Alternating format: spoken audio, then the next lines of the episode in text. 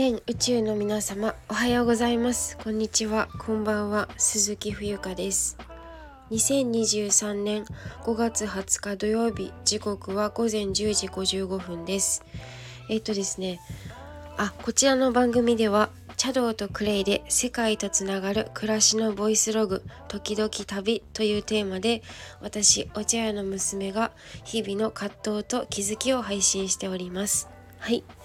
うん。なんかあの本当に私のね独り言配信なんですけどやはりあのどんな人がどういうテーマを持ってお話ししているかってうんやはり大事だなと思ったので最近はねタイトルコールと番組名をねあのお話ししています冒頭に。はい。であのそうね。この音声配信始めてからすごく言われるんだけどなんかいい声してるとか声についてねよく言われるんだよね。癒されるもそうだし夜眠る時就寝前にすごくいい声ですねとかね。うん。そういうふうに言われることがすごく多いですね。声がいいと。らしいです。皆さんそうなんでしょうかね。まあそうだから聞いてくださっている方も中にはねいらっしゃるのかなと思いますが私ずっと中学校高校と英語演劇部に所属していて部活で、まあ、それも入った理由もさすごくなんかうん面白いきっかけというかまあ運命みたいなものだったのかながだったのかなって思うんですよ。私本当に我がなくて我っていうか真が我我自己なんか自分がないんだよね。っていうか自分なんてないと思ってる。うん、でまああの、まあ、寮の学校だったから帰宅部なんていうものがなくてですね。はい。部活に入らなくちゃいけないような学校だったんですけどえっ、とたまたま英語演劇部の寮の先輩があの演劇部にいたのでまあ新入生歓迎パーティー新刊かな？に呼ばれて行ったんだけどなんか私も聞き分けがいいというかまあなんか誘われたら行ってみようかなって思ったしまあ先輩当時先輩に誘われたらなんか断るっていうのはなかったと思うからそういう時代もあったのかな？学校がそういう学校だったのかな？ちょっと忘れましたが、まあ、とにかくそんな経緯で英語演劇部に入ることになりました。でなんでこの話になったんだっけ？あ多分声か。で私なんかこう低い声とか怒った声とかまあ演劇部にいるといろんなこう表情だったりいろんな役をやるのでもともと声がさ割と高めだから結構いろんな人に指導してもらったんですけどなんかこう怒る演技とか結構難しいなって思いました。うん、まあなんかそういうお話です。で今日の本題はですね売れ売れるとなえるっていうお話をしようかと思います。これはあのー、私自身の、まあ、話であってあの私ちょっと自分で気づいたんですよ。あのゆうりシンガーソングライターでねゆうりさんっているんですけど私そのゆうりさんに昨年の12月に急にはまり始めてでドライフラワードライフラワーで最初知ったのかな？そうで妹がなんかあのファーストテイクのを YouTube の「ザ・ファーストテイクっていうねあのシンガーソングライターの人が一発撮りでこう、えーと歌うっていうのの番組あるんですけどそれででなんか「かくれんぼ」っていう曲があるよって言われてで「かくれんぼ」っていう曲も聞いたらすごいこれでなんか最初の曲が「かくれんぼ」だったみたいなんですよ。後から知ったんですけどそれでなんかそこからすごくねこの人の声っていうよりも顔？なんていうのかな？もう歌ってることがもう演技みたいな感じに見えたしなんかすごく心に響くものがあったからそれでなんかすごくファンっていうかあこの人面白いなと思ってあの見見るようにこういろんなあの番組もそうだ。番組あテレビは見ないんですけど切り取り YouTube の切り取り動画だったりとか見見始めるようになりましてでいろんなね SNS 彼もいろいろやってるからあの見ていたんですよ。TikTok とか Twitter もそうだし。でまあその頃からもちろんすごく売れていたと思うんですけどあのー、なんか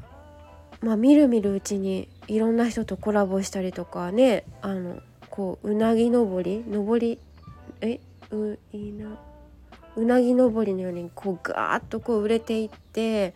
で本当に4年3年ぐらい前までは路上で歌ってたわけじゃないですかゆりさんって。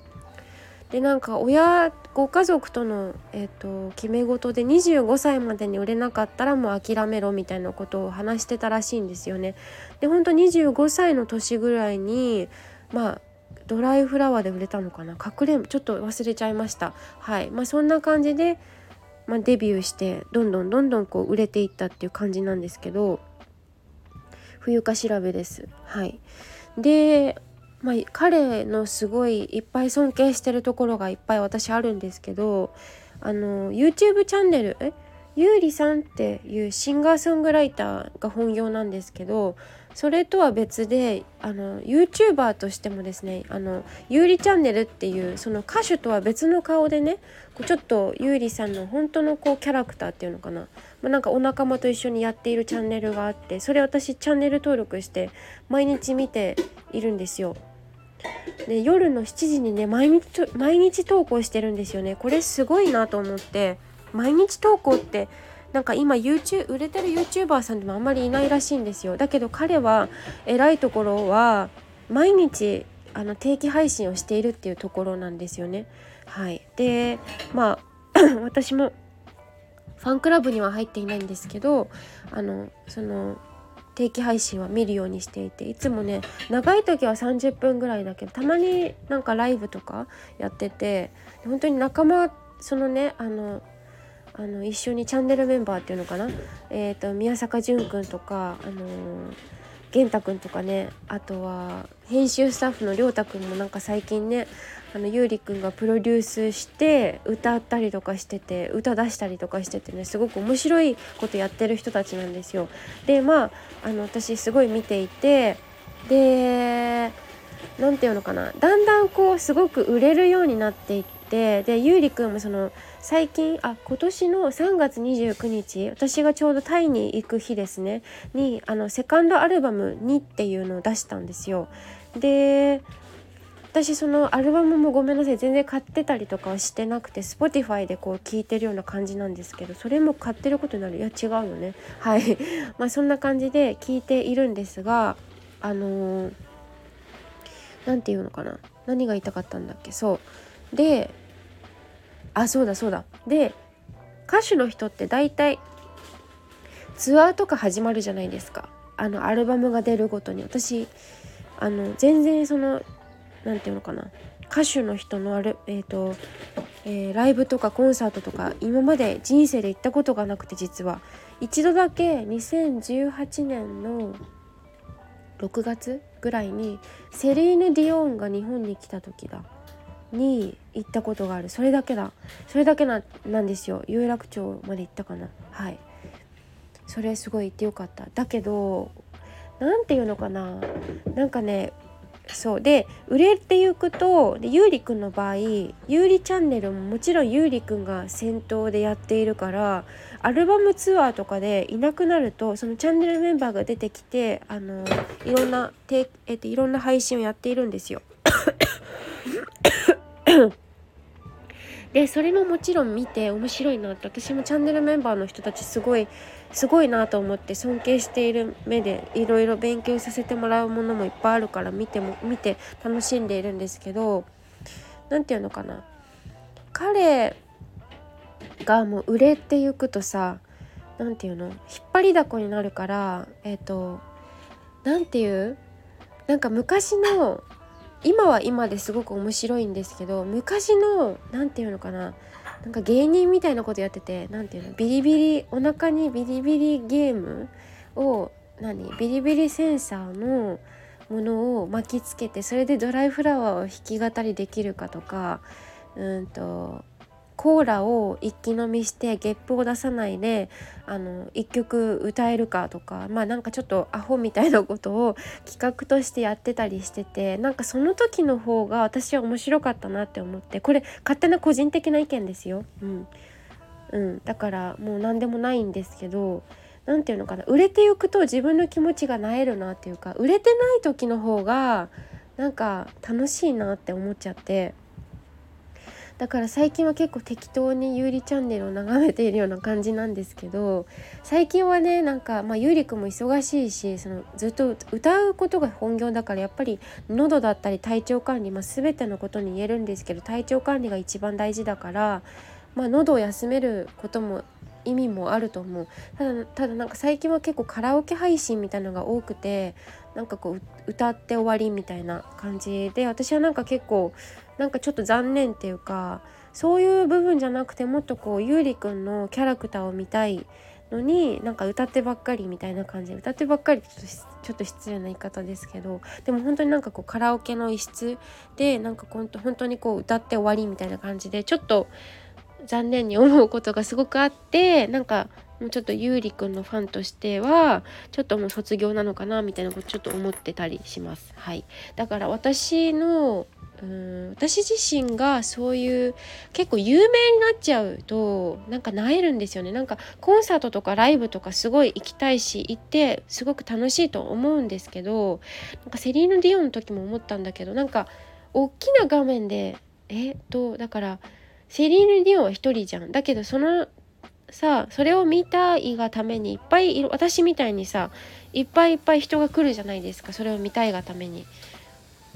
ってなるとどうしてもそのセリーヌ・ディオン一人だからさ大きな画面でこう見たりするわけじゃないですか。そしたらなんか YouTube とかとあんまり変わんなくないって思っちゃってうん。なんかちょっと売れてない時の方が